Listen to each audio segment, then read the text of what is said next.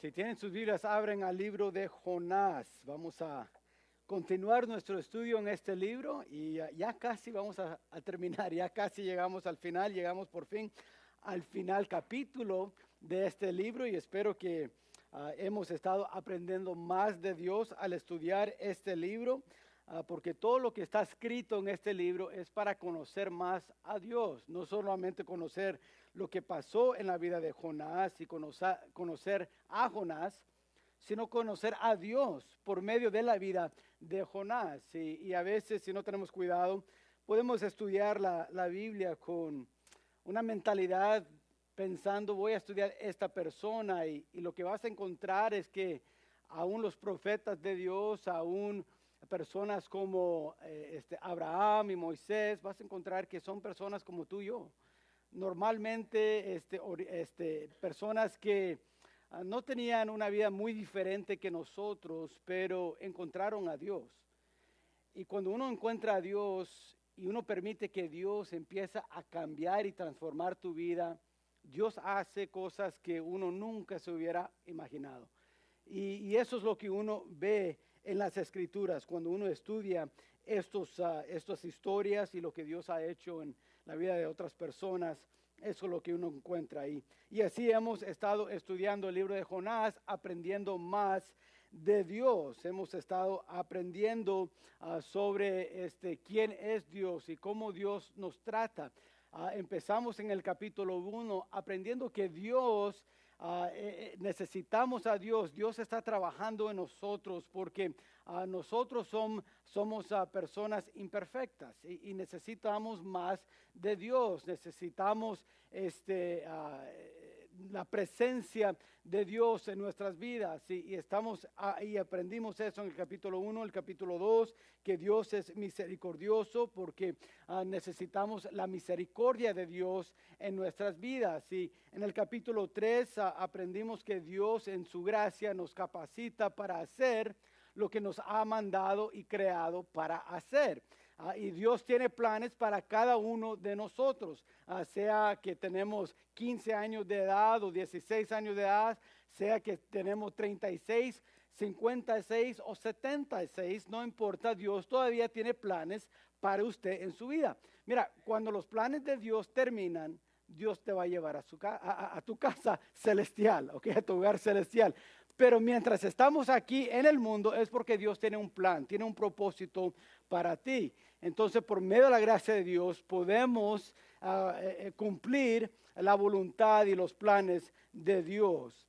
Ahora, empezando en el capítulo 4, vamos a aprender de la disciplina de Dios.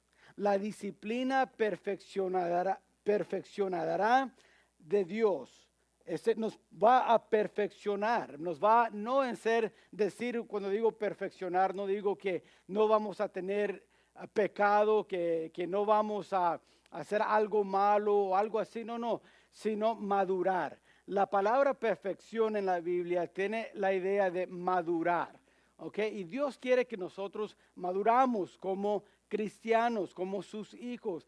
Igual como cada padre que está aquí, que tiene un, hijo pequeño, queremos que ese hijo al crecer va entendiendo más, conociendo más, que va aprendiendo más. Cuando, cuando alguien de 15 años ah, todavía vive como alguien de 3 años de edad, sabemos que hay algo malo ahí, ¿verdad? Algo no está formado bien.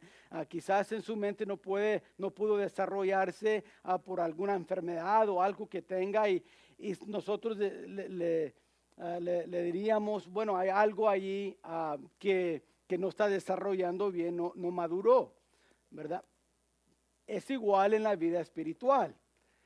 Cuando un cristiano todavía actúa 15 años después de ser salvo, ah, como alguien que no es salvo o como alguien que nomás tiene un año de conocer a, a, Dios, entonces hay algo mal, no estás desarrollando. Por eso entra la disciplina de Dios. La disciplina de Dios nos ayuda a madurar como cristianos. Ahora, en el camino de la vida cristiana, todo cristiano necesita la disciplina de Dios en su vida. No importa si eres el pastor de la iglesia, como yo, o seas un miembro de la iglesia. Necesitamos la disciplina de Dios. No, no nos gusta la disciplina de Dios muchas veces, pero necesitamos la disciplina de Dios. Es como ahorita ah, con mis hijos estoy ah, ah, tratando de, ayudarles a, no sé, a, comer los vegetales. right? Ahora, yo no soy el mejor ejemplo porque a mí no me gustan los vegetales. right? Pero sabemos que los vegetales son necesarios all right, para desarrollar físicamente, para ponerse uno de, no solamente de buena salud, pero fuerte y, creciendo. Hay que comer bien. Igual en la vida cristiana, la disciplina de Dios nos ayuda a hacer eso. Ahora, quiero nomás darle, darles una definición rápido de la disciplina. La disciplina es la práctica de entrenar o instruir a alguien para que obedezca las reglas o un código de conducta al corregir su desobediencia. All? Es algo importante. La disciplina viene al re- resultado muchas veces de la desobediencia. Ahora, no es siempre por desobediencia, pero la mayoría de veces la disciplina de Dios viene por, por esos medios, porque estamos desobedeciendo y, y hay que corregir lo que estamos haciendo. Pero también a veces la disciplina de Dios viene por medio de circunstancias, porque Dios quiere que le veamos de, de una manera nueva, de una manera más ah, personal, eh, así como lo que pasó con Job. Lo que pasó en la vida de Job fue la disciplina de Dios. Dios quiso que Job creciese en su fe, creciese en su vida ah, y su caminar con Dios. So, Dios trajo disciplina en eso, pero la mayoría de veces vemos que la disciplina viene por medio de la, de la desobediencia. Y es importante que nosotros entendamos que necesitamos la disciplina de Dios constantemente. Constantemente. Ahora, quiero decir esto porque a veces nos entra esto a la mente. Disciplina es regañar. Disciplina es, cuando eres un padre, dar fajazos a mi hijo. Eso no es la disciplina, ¿ok? Este, cuando, cuando piensa en disciplina, piensa en, en alguien que, que es profesional deportista. right? Ellos tienen una vida muy disciplinada.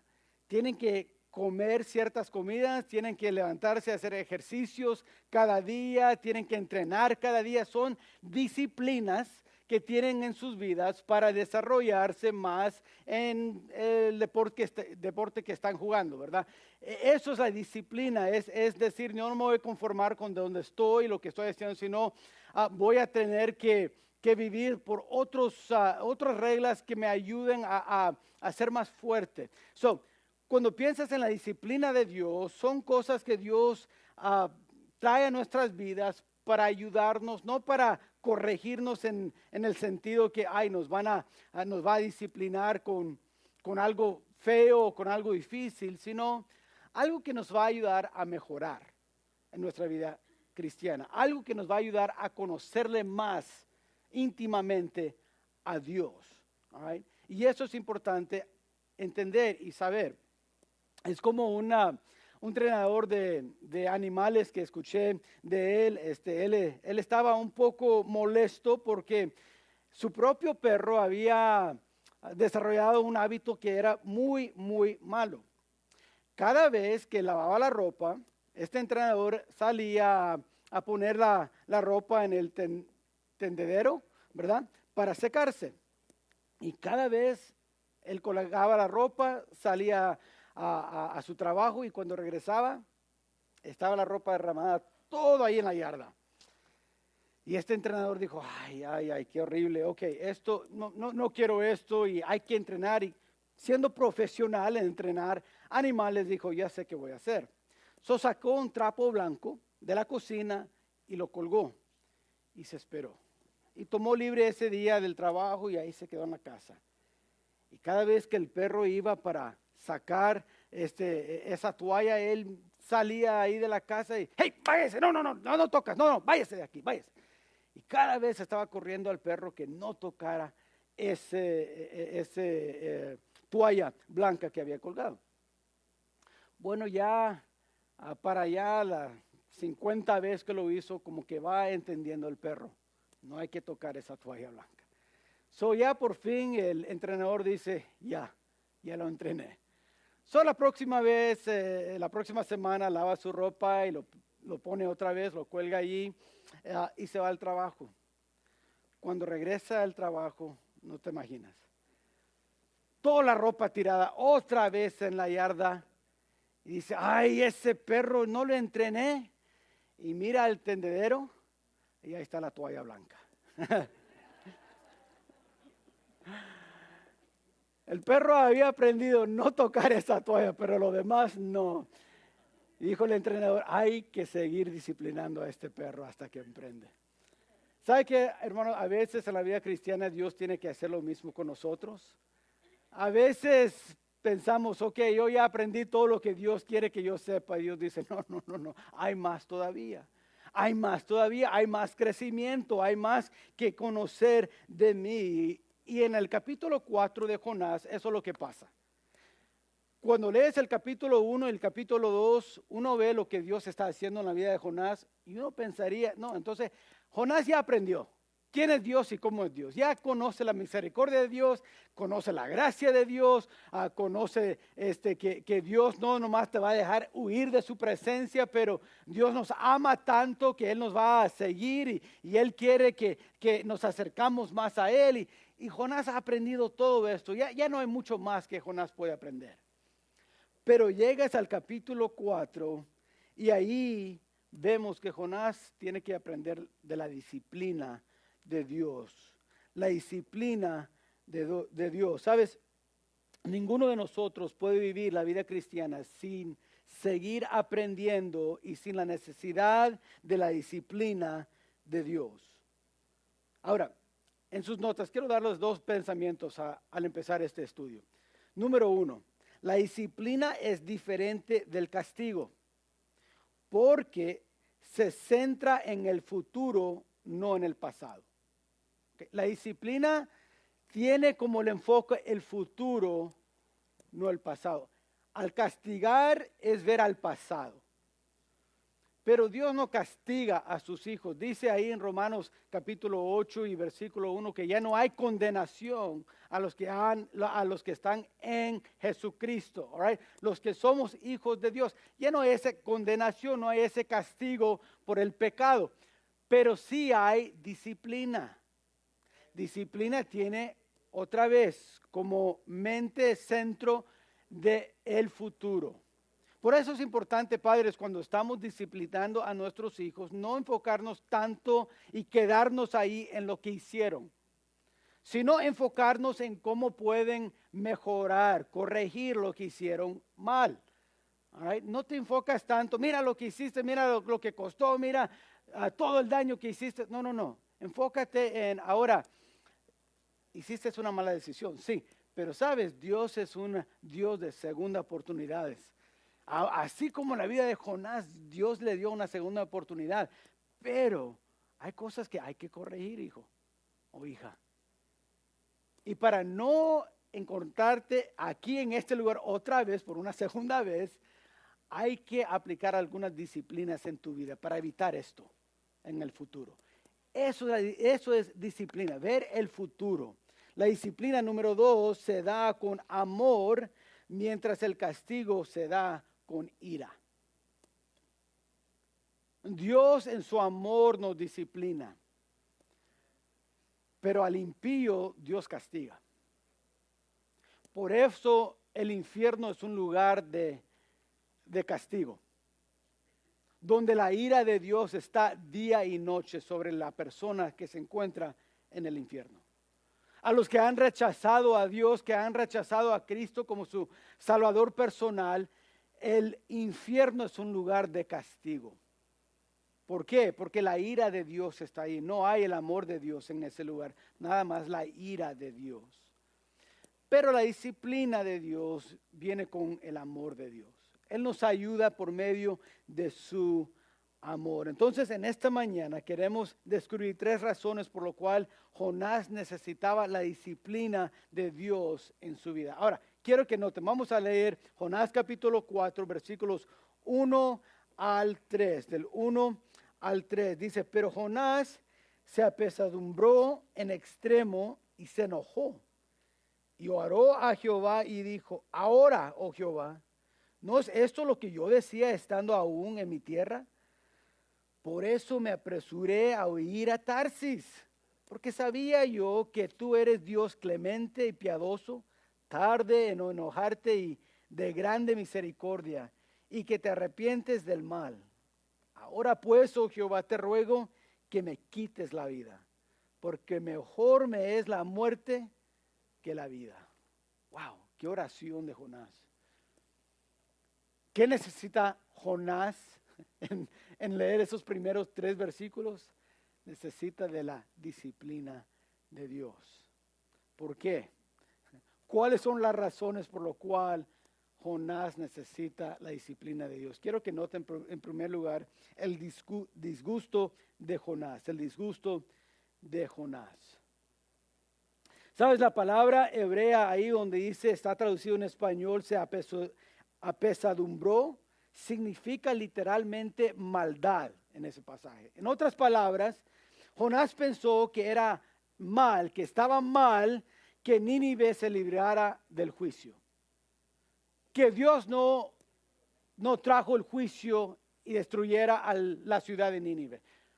Jonás lo miró como algo malo que Dios no hizo. Es increíble ver a Jonás y el disgusto que él tenía. En el capítulo 2 quiso la misericordia de Dios en su vida. En capítulo 4 ya no quiere nada con la misericordia de Dios. Ahora quiere la ira de Dios, el juicio de Dios. Entonces comenzó el disgusto de Jonás con lo que Dios hizo. Al final del capítulo 3 vemos que el pueblo y la ciudad de Nínive se arrepienta. Aún el rey Ahora el rey está diciendo, hay que arrepentirnos. Dios quizás, quizás nos libra de su juicio, quizás no nos va a destruir, pero necesitamos, si nos destruye o no, necesitamos arrepentirnos. Hemos hecho mal, estamos mal con Dios.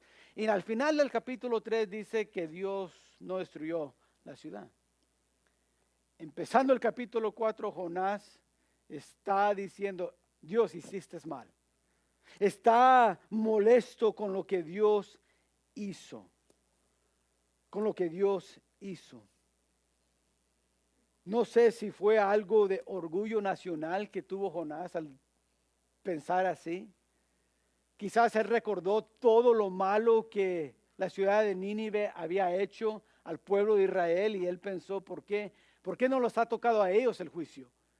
Ya en mi tierra otros han llegado a conquistar y destruido familiares, parientes y otros ciudadanos de mi país, pero nada le ha pasado a esta ciudad. Dios, ¿dónde está la justicia?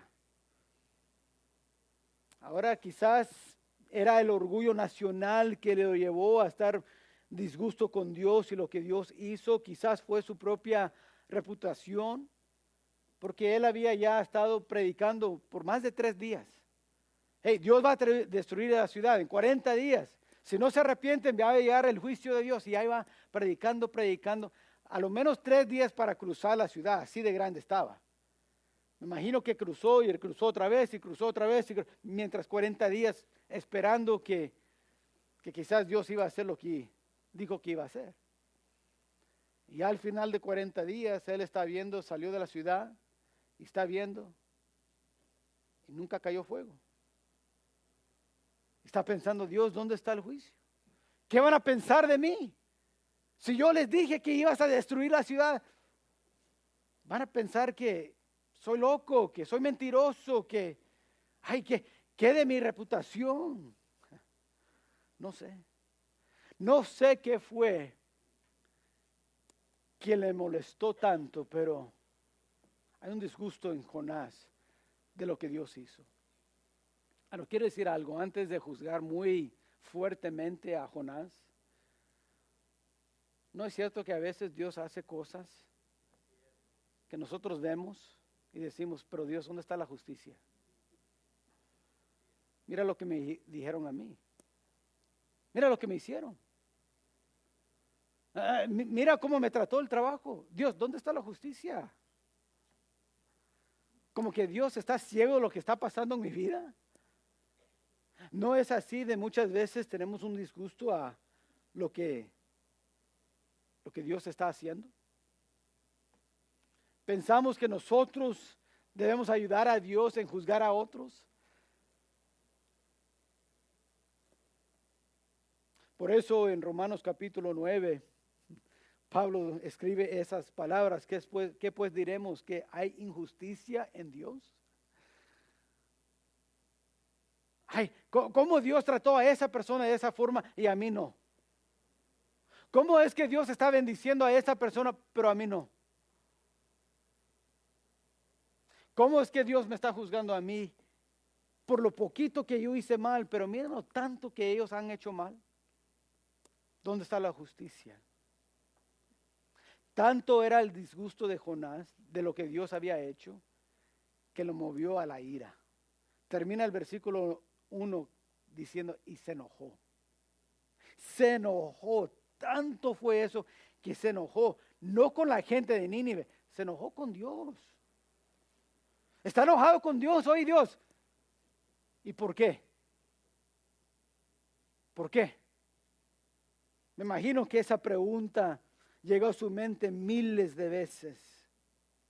¿Cómo una ciudad tan pecaminosa como es Nínive puede sobrevivir?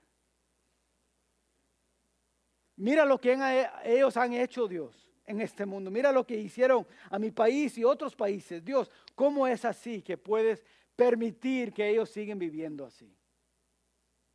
Hmm. ¿Sabes? A veces en nuestro enojo con lo que Dios ha hecho nos, nos conmueve, nos mueve a una ira de acusar a Dios de ser injusto. A veces tenemos ese pensar que Queremos que otros obtengan lo que merecen porque naturalmente no nos gusta la misericordia y el perdón. Y pensamos, no, no, no, solamente es justo que les llegue a ellos el juicio.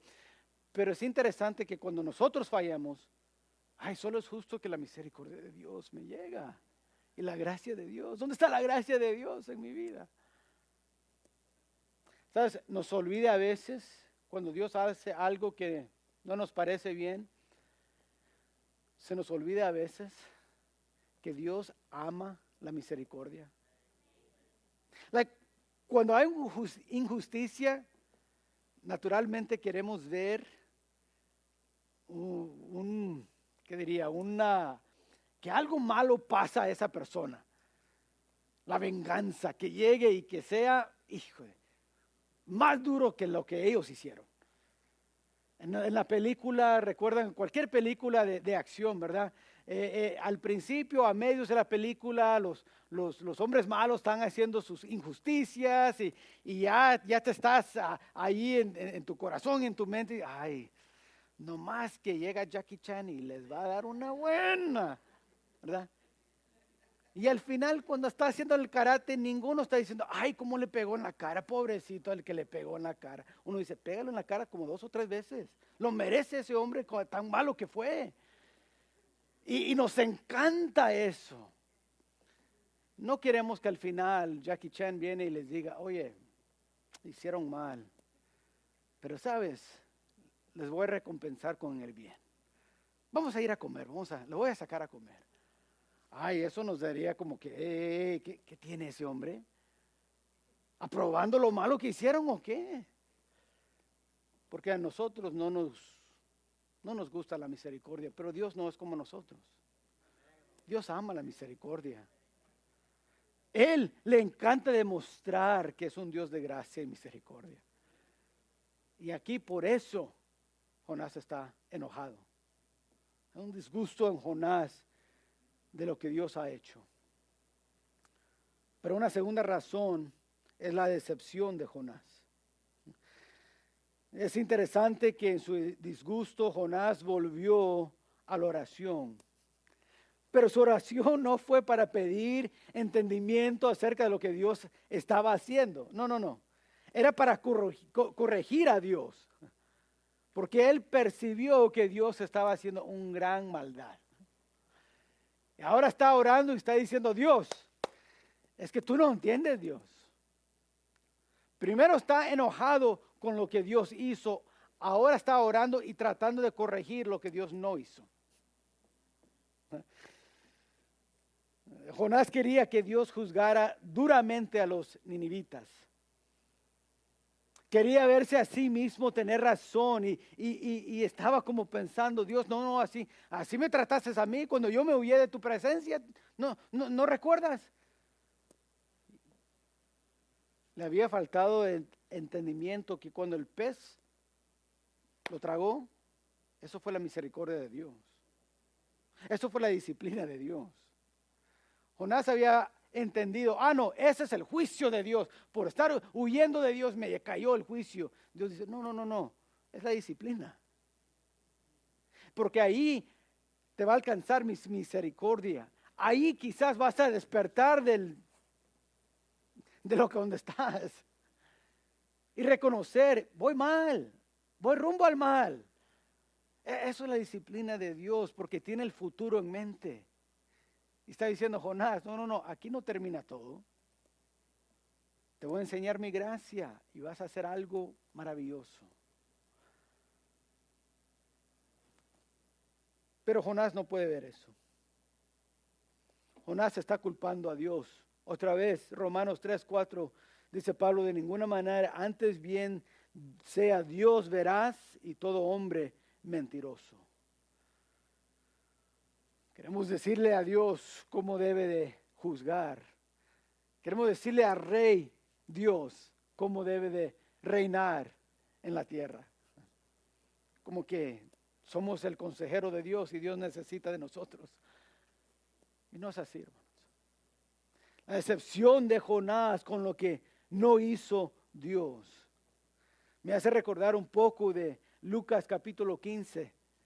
En la historia del hijo pródigo. ¿Te acuerdas cuando regresó el hijo pródigo y el, papá lo abrazó y hizo una gran fiesta por él? ¿Y qué hizo el hermano mayor? Oye, papá, ¿y por qué a él sí y a mí no? Oye, papá, este, ¿no fue ese tu hijo que te avergonzó? Tomó su herencia y, y se fue. Lo malgastó. ¿Dónde está la justicia, papá? Este está como ese hermano mayor, decepcionado, pensando, ah, no hay justicia en este mundo, sin ver la disciplina de Dios. Está decepcionado con lo que Dios no hizo y lo movió a justificarse a sí mismo. En su decepción empezó a justificarse. Dice, no, Dios, es que yo, yo ya sabía que tú eres así. ¿Se acuerdan? En el capítulo 1 estuvo huyendo de Dios, Jonás. Ahí no, bueno, trató de justificarse y a otra vez, en el capítulo 4 está haciéndolo igual, tratando de justificarse de su actitud. Pero Dios, no, no es que tú eres un Dios santo. ¿Dónde está tu santidad en esto? ¿No eres un Dios justo? ¿Dónde está la justicia en esto? Y ahora está tratando de justificarse a sí mismo. Orando a Dios diciendo, no, no es lo que yo dije también, Dios. Ay, ya sabía, ya sabía que ibas a hacer eso, Dios. Mi actitud que tengo, mi actitud mala, es por tu culpa. Yo hubiera tenido mejor actitud, Dios, si destruyes la ciudad, si los matas a todos ellos, pero no lo hiciste. Pero, pero es porque yo estoy en lo bien, Dios. Porque tú eres Dios justo y yo sé eso. Nomás que aquí no estás actuando como un Dios justo. ¿Ves cómo se quiere justificar Jonás? En su actitud. Igual como ese hermano mayor. Mira en versículo 30 de Lucas 15. que dijo el hermano mayor? Pero cuando vino este tu hijo, que ha consumido tus bienes con rameras, has hecho matar para él el becerro gordo. Si esta es una fiesta, ¿qué está haciendo el hermano mayor justificando su mala actitud? Culpando a su padre, por eso ando como yo estoy. Tu culpa. Si no tenemos cuidado, podemos decepcionarnos con Dios. Con lo que no ha hecho Dios y en nuestra mente decimos, Dios, deberías de hacer esto. Empezamos a justificarnos, decir, bueno, yo no sé, yo no sé. Yo ya no llego a esa iglesia porque ya. No, no, no, es que en esa iglesia, ta, ta, ta, ta, ta, ta. Yo no ya me junta con ese familiar porque ellos son papá, papá, papá. Ese compañero de trabajo yo no lo perdono porque ta, ta, ta, ta, ta. ¿Qué estamos haciendo? Justificándonos.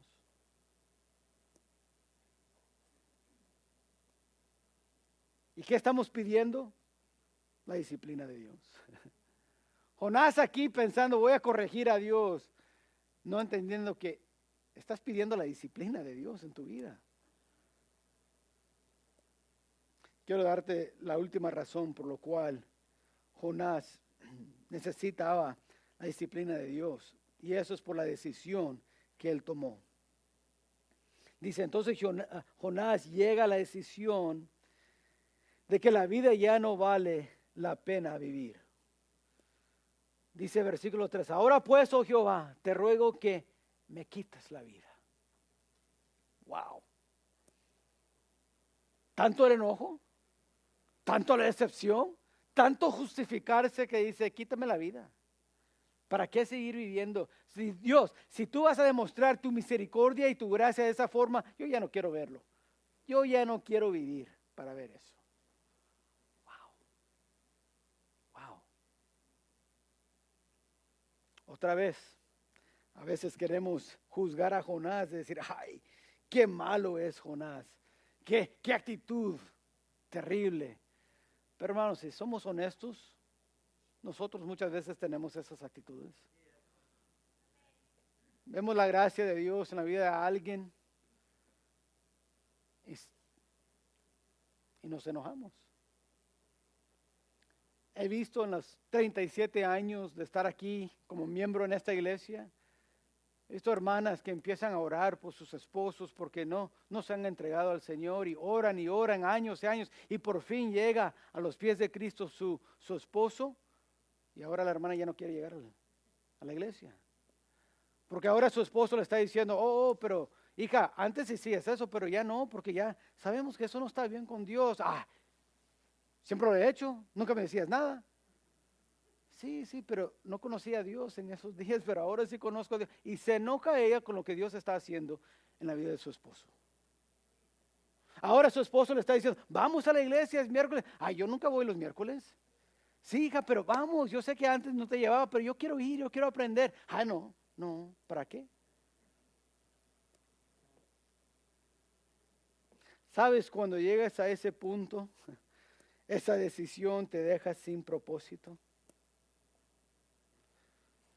Jonás ya dijo, ya ya no tengo propósito para, para seguir viviendo. Si Dios va a dar su justicia, su, su digo, su, su gracia y su perdón, ¿para qué?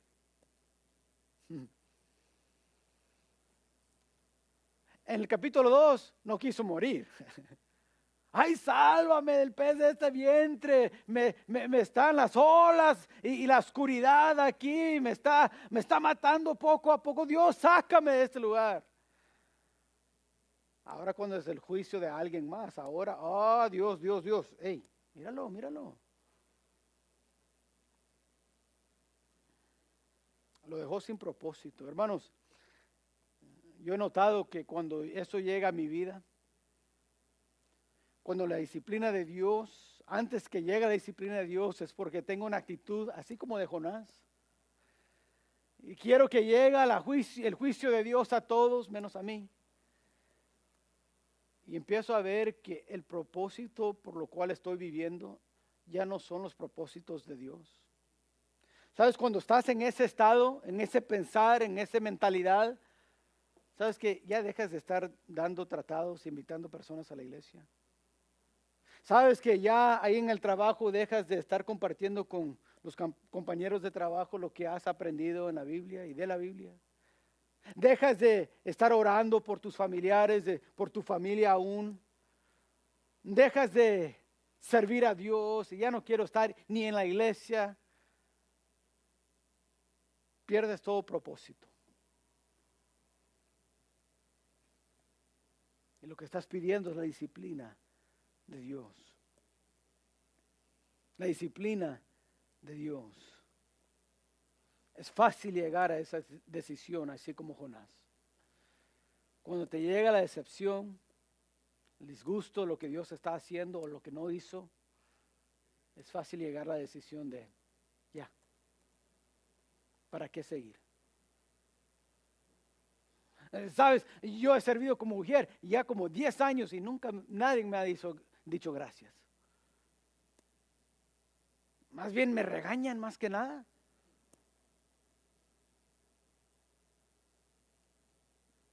Y una decisión de decir, ya no voy a servir ahí.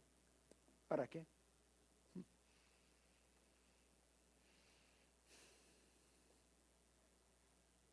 Lucas capítulo 14 habla un poco de eso.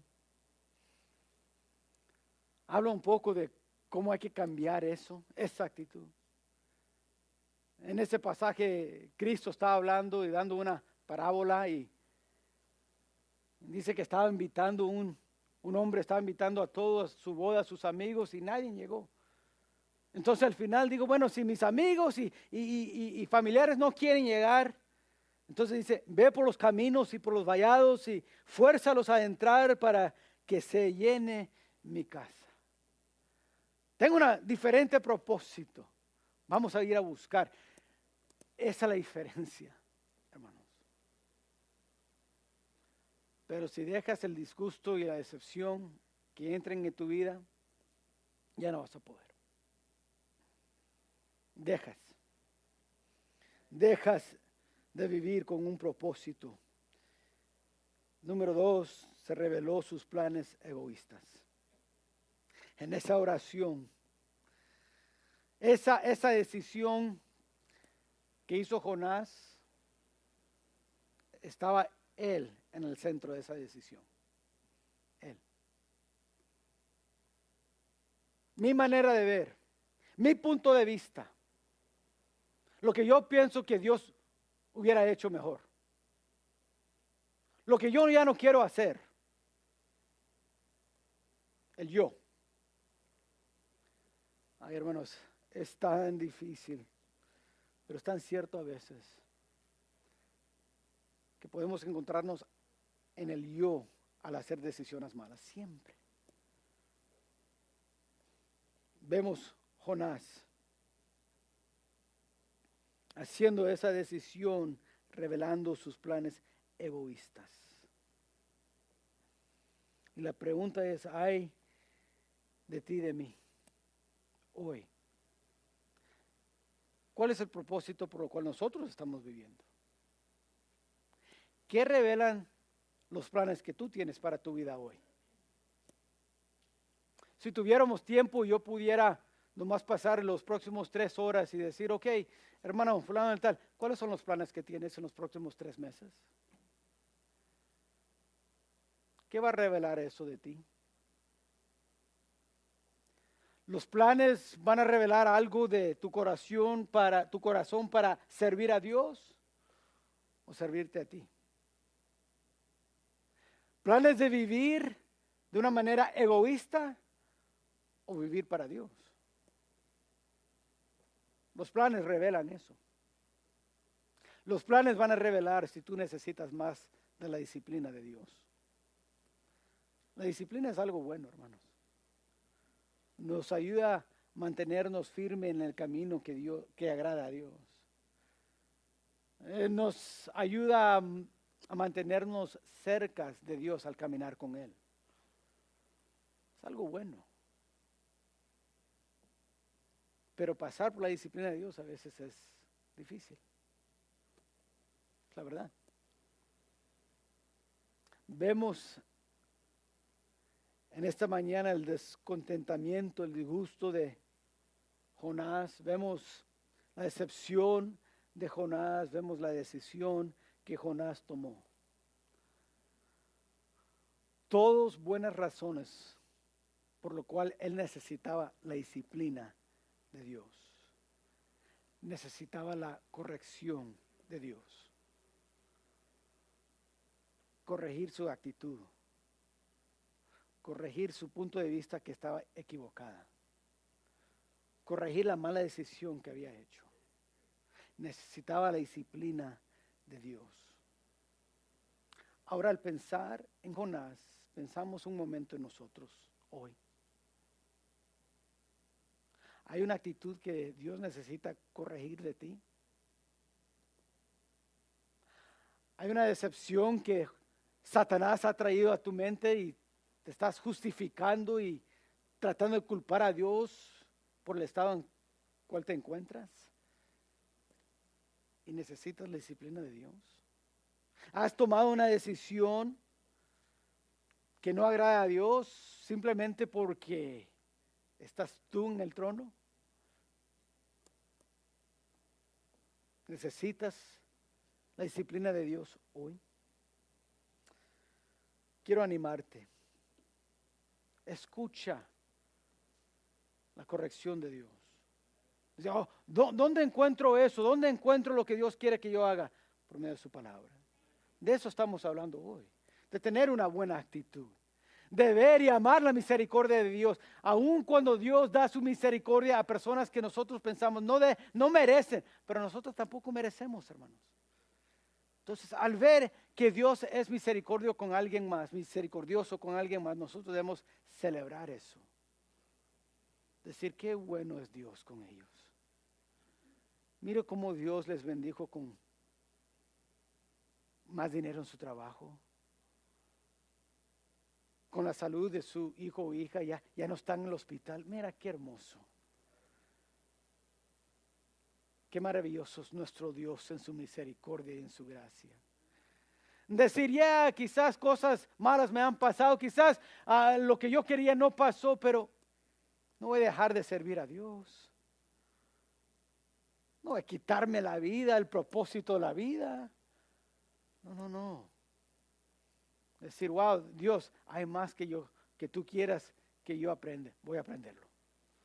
Dios, ayúdame, ayúdame a entenderlo mejor. A entenderlo de otra forma. No tomar la decisión que ya no quiero. Ya no voy a seguir, ya no voy a amar. No, no, no. Busquemos a Dios. Habían dos barcos de guerra asignados al escuadrón de entrenamiento y habían estado ahí en el mar realizando maniobras con, con mal tiempo durante varios días. Sí.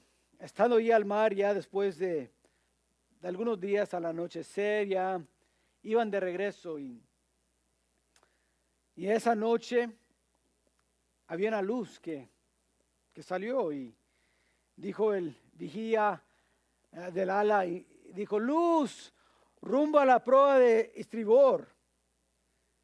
Dijo el capitán, ¿es firme o se mueve a popa? Y el vigía respondió, firme capitán, lo que significaba que estaban en rumbo para chocarse, en colisión.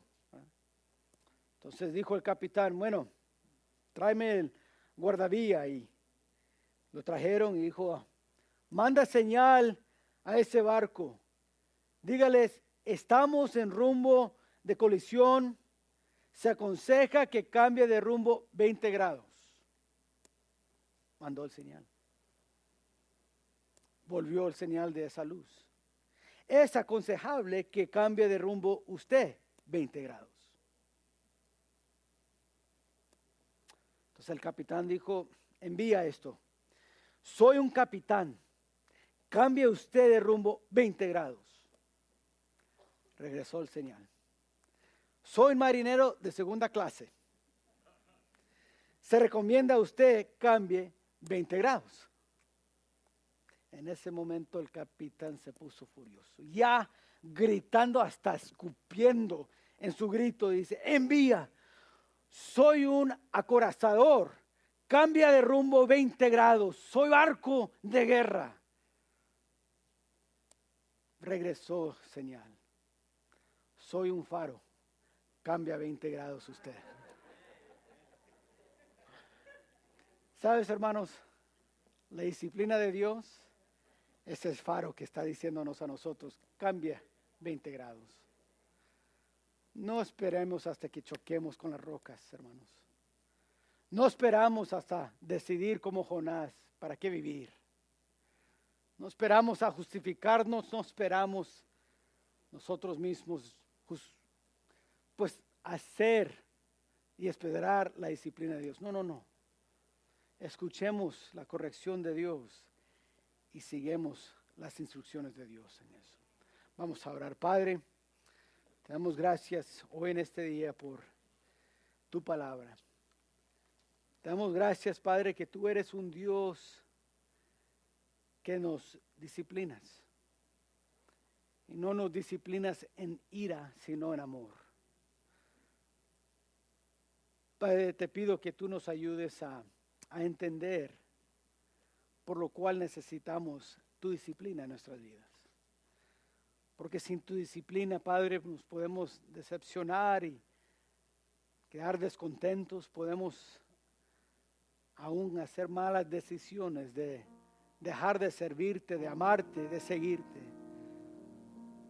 Padre, ayúdanos a no llegar a ese punto en nuestras vidas.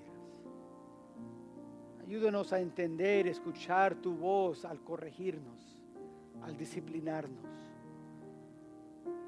Ayúdanos a mejorar y madurar en nuestra vida cristiana, porque necesitamos de ti.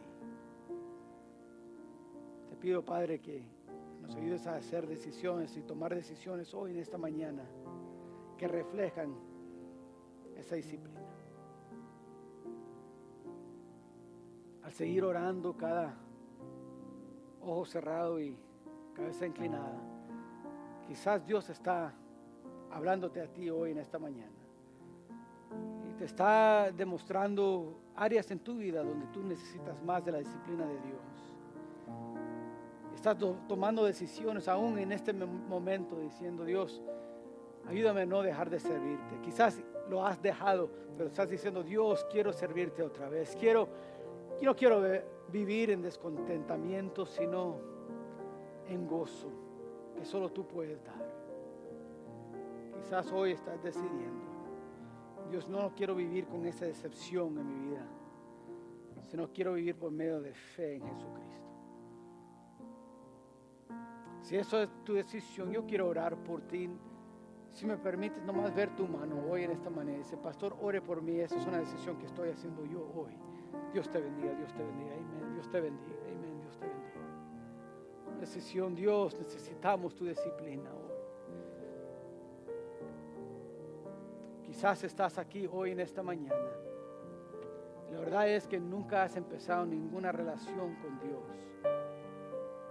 Y hoy es el tiempo y Dios está tocando a la puerta de tu corazón diciendo, sabes, estoy aquí para perdonarte. Quizás has llegado a este punto en tu vida, pero no puedes recordar ni, tienes en mente alguna vez donde tú has pedido a, a Cristo que te perdonara de tus pecados, que sea tu Salvador, nunca has recibido la misericordia, la gracia de Dios.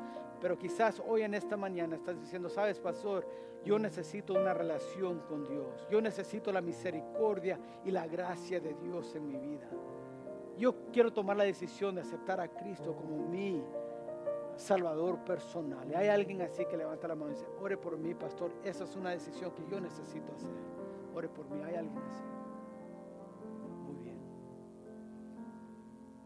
Padre, en esta mañana tú viste las manos y yo, la mía estaba levantada con aquellos que levantaron sus manos. Decir, Padre, necesitamos más de ti. Queremos escuchar de ti hacer la decisión hoy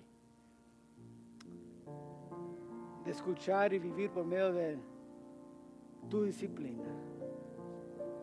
No queramos esperar hasta chocar, sino Padre, ayúdanos a evitar eso, a evitar esas malas decisiones y esas malas actitudes. Ayúdanos hoy en esta mañana. Tomar la decisión que tú sabes lo que estás haciendo en todo tiempo, Padre. Que no estamos aquí para corregirte a ti, sino para recibir de ti la corrección que nosotros necesitamos. Ayúdanos a ver nuestra vida por medio de tu palabra. Que tu palabra nos guíe, nos ilumine a, hacer decisiones que te agraden a ti, Padre. Hoy te amamos.